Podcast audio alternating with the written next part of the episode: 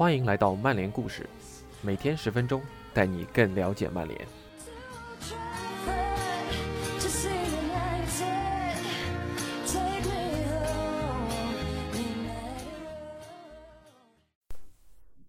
The Athletic 新开了一个系列专题，对过往那些震惊世界的足坛转会进行剖析采访，深挖那些原本仅限转会操作关键人物才知晓的谈判细节与过程，并将这些信息逐一整理排列，向我们勾画出整个转会过程的时间线与关键节点。简单来说，通过这些报道。我们能更详细的知道温差签、慢台这些标签是怎么来的。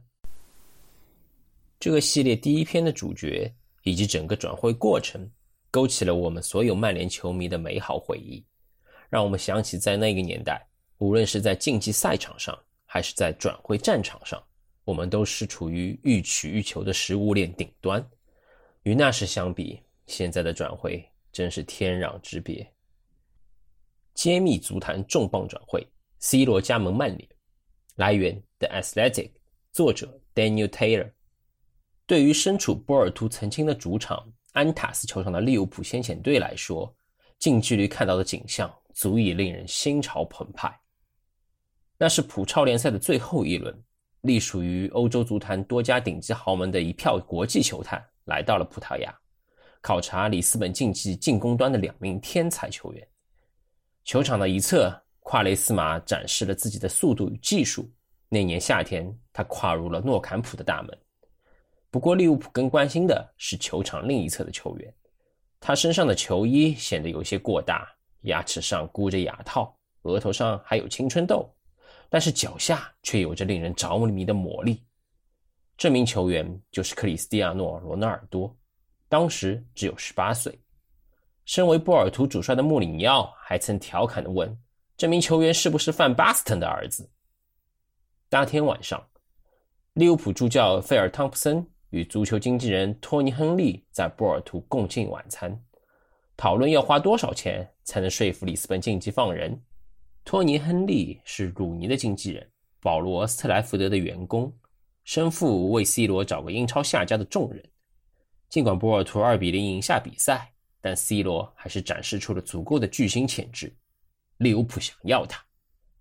我现在仍然记得托尼的原话，汤普森说道：“听上去还挺轻松的，四百万英镑就行，可以分摊到四年付清，所以就是每年一百万，这个价格挺合理的。”然后我问了问薪资要求，他回答说：“每年一百万英镑，税后。”对于一名十八岁的年轻人来说，这是一大笔钱。但是托尼表示可以商量。我当时想，天哪，这帮人真是等不及要完成交易了。我们非常感兴趣。这个孩子很显然具备出众的天赋。霍利尔想亲自见见 C 罗。利物浦主帅准备亲赴土伦杯考察 C 罗在葡萄牙 U21 队的表现。在利物浦看来，只要双方能就薪资达成一致，就能谈成转会了。我永远都不会忘记之后发生的事。汤普森对 The Athletic 说道：“周二上午，我们在训练基地共进午餐，突然看到了天空体育的 Breaking，曼联以一千两百二十万英镑签下 C 罗。霍利尔和我差点都被午餐噎到了。当时霍利尔直接蹦起来吼道：‘到底发生了什么事？’有时候人们很容易认为事情的经过是，在里斯本度过美妙的一夜后。”曼联把转会所有事宜都搞定了，毕竟这是流传最广的故事版本。在曼联与里斯本竞技的那场热身赛中，C 罗有着十分精彩的表演。对框中没占到任何便宜的曼联球员一致向佛爵爷进言，一定要签下这个年轻人。实际上，最接近这笔转会的人都把曼联通过一场季前热身赛确定 C 罗转会的说法当作笑谈。我已经知道曼市将会是我的未来归宿，C 罗这样说道。当时确实有铺天盖地的类似报道，但曼联并不是单凭那场热身赛就看上我的。他们看上我的理由不止我在比赛中的表现，尽管我知道我当时确实踢得很好。The Athletic 采访了参与这笔转会的最权威人士，前曼联 CEO 彼得肯扬，时任里斯本竞技主帅博洛尼，时任里斯本竞技足球总监弗雷塔斯，以及阿森纳、利物浦等俱乐部高层人士，了解当时到底发生了什么事。根据我们对 C 罗加盟曼联这笔转会的深入研究，能披露以下几个事实：一，这笔转会。引发了斯特莱福德与门德斯之间长达五年的法律纠纷。时至今日，这两位经纪人之间仍有分歧。二，曼联是较晚开始考察 C 罗的俱乐部。当利物浦和阿森纳已经每周定期考察他的时候，曼联仍未向葡萄牙派驻常规球探。三，温格对于 C 罗最终加盟曼联非常恼火。之后再也没有签下门德斯所属的球员。四，C 罗曾在2002年被推荐给里昂，里昂没有任何竞争对手。令人难以置信的是，里昂当时完全不认识 C 罗。五，皇马、巴萨、尤文乃至几乎其他所有欧洲豪门都有自己的 C 罗 EF 剧情，所以。曼联是如何赢得这场争夺战的？好吧，首先得承认，曼联确实挺幸运的。别忘了，有多少家俱乐部因为种种原因和年轻的 C 罗擦肩而过。阿森纳堪称其中最委屈的一家。二零零二年十一月二十四日，也就是曼联签下他的将近九个月之前，C 罗飞往伦敦，这笔转会原本有望敲定了。我们也可以证实一个劲爆的独家消息：C 罗甚至接受了阿森纳安排的初步体检。但是，我们也得肯定曼联制定的转会策略，这让他们最终处于了最有利的位置。二零零二年夏天，曼联与里斯本竞技建立了非正式结盟关系，这也就意味着佛爵爷比所有竞争对手都更具优势。这是奎罗斯的主意。身为前里斯本竞技主帅，奎罗斯对葡萄牙足坛可谓了如指掌。之后，他加盟曼联，成了佛爵爷的助手。表面上看，这种战略合作伙伴关系能让两家俱乐部共享球探、训练以及球员个人发展等方面的消息。佛爵爷不能靠这种合作关系肆意搜刮里斯本竞技的小妖。但是，只要曼联真的看上了某一名球员，他们的确处于更强势的地位。至少可以说，当他们想要签下里斯本竞技队史最佳球员时，这种合作关系非常方便。我们希望和里斯本竞技保持密切合作，因为他们培养过数不清的出色球员。当然，整个葡萄牙足坛都是。在一次颇为稀罕的采访中，肯扬。对 The Athletic 说道：“我们这边有奎罗斯，所以对葡萄牙的天才有足够的了解。一切都导向了达成合作的方向。我们看到了一个互相了解、互相交易的好机会。但是这次合作的计划并不是专为 C 罗设立的。基于两家俱乐部的良好关系，曼联受邀参加里斯本竞技新主场何塞阿尔瓦拉德球场。”开放后的首个比赛，到这个时候，秘密已经彻底暴露在阳光下了。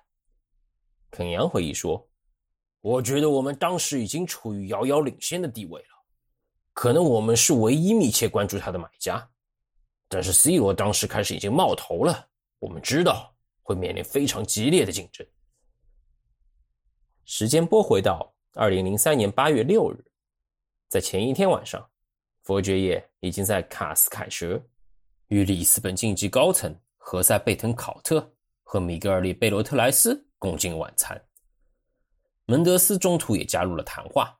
门德斯的侄子，也是他的得力助手路易斯克雷拉同样在现场。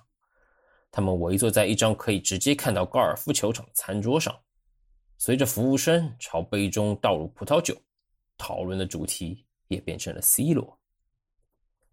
那个时候的门德斯只是一名普通的经纪人，还没有成为足以影响整个足坛的超级大鳄。但是这位前夜店老板已经是个令人恐怖的经营者了。小罗罗纳迪尼奥不久前刚刚拒绝了曼联选择巴萨，小贝被卖去了皇马，而贝隆也即将加盟切尔西。蒙德斯已经向里斯本竞技高层简要的说明了如何运作这笔转会。他知道曼联想要 C 罗，手头也有钱可花，但他还想知道曼联给自己的客户准备了怎样的培养计划。晚餐过后。佛爵爷和蒙德斯在办公室长谈了两小时，达成君子协议。双方谈好的条件是一份五年的长约，其中包括一项租借条款，让 C 罗能在里斯本竞技再待一年。佛爵爷还是一如既往的有说服力，他望着门德斯的眼睛，说出了他最想听到的话：“我们会好好照顾他的。”次日晚上。世界足坛迎来了足以载入历史的传奇故事。也许用奥谢的体验来概括是最合适的。佛爵也宣称，由于拼了老命试图防守 C 罗，赛后奥谢出现了严重的偏头痛。当天早些时候，C 罗已经得知俱乐部同意自己加盟曼联的转会，而他决定在这个晚上像孔雀开屏一样，向新东家展示自己的美丽。当晚的 C 罗简直火力全开，肯扬说道：“他的表现让我们更加激动了。他展示了自己的能力，也使得这张转会的进程全面加速。”C 罗的表现是如此出色，以至于肯扬的电话在半场休息时就被打爆了。佛爵爷发来的信息相当简洁：“这孩子必须跟我们一同返回曼彻斯特。”中场哨吹响后。佛爵也指派球衣管理员阿尔伯特·摩根去 VIP 座找俱乐部 CEO。我们最初的计划是签下 C 罗，但让他在里斯本竞技多留一年。肯扬回忆说：“我们最初是想这样一来，能让他继续在里斯本竞技成长，获得稳定的一线队比赛机会。一个赛季之后再来曼联报道。结果他让我们改变了想法，所以我们决定加速转会运作。”我们对自己说：“听着，咱们绝不能搞砸了，不能眼睁睁的看着他在别处成长了，要把他牢牢拽在手里，尽快纳入俱乐部的框架。”正是那一刻起，我们包括所有人在内，包括福爵爷在内，都认为，如果能够敲定这笔转会的话，那么带他一起返回曼市就是更为明智的做法。相关人士已经讲述过在更衣室中乃至返程的飞机上发生的故事很多次了。据说一个接一个的曼联球员向佛爵爷提议一定要拿下 C 罗。后文会详细说到这段。不那么为人所知的故事则在蒙德斯这边。由于合作的纠纷，蒙德斯一度要和斯特莱福德对簿公堂。虽然鲁尼和 C 罗成了曼联队友，但他们身后的经纪人。却成了死敌。两位经纪人的关系始于二零零二年三月，当时斯特莱福德受邀前往里斯本，与门德斯的公司结盟。他们的最终目的是将葡萄牙球员运作至英超，有钱一起赚。斯特莱福德自己的公司也收到多笔转会报价，包括把里斯本竞技的维亚纳带到纽卡，以及把波尔图的卡普科运作到流浪者。斯特莱福德在英国有足够的人脉，而蒙德斯在葡萄牙有稳定的客源，这两人的联手似乎是天作之合。然而，C 罗的转会成了双方关系彻底破裂的原因之一。斯特莱福德向葡萄牙地方法院提交了相关文件，温格也被列为出庭证人之一。而就在庭审即将开始前，双方达成庭外和解。并且在法律文件上签字，禁止相关人士谈论其中的细节。以上就是今天的分享，感谢您的收听，我们明天再见。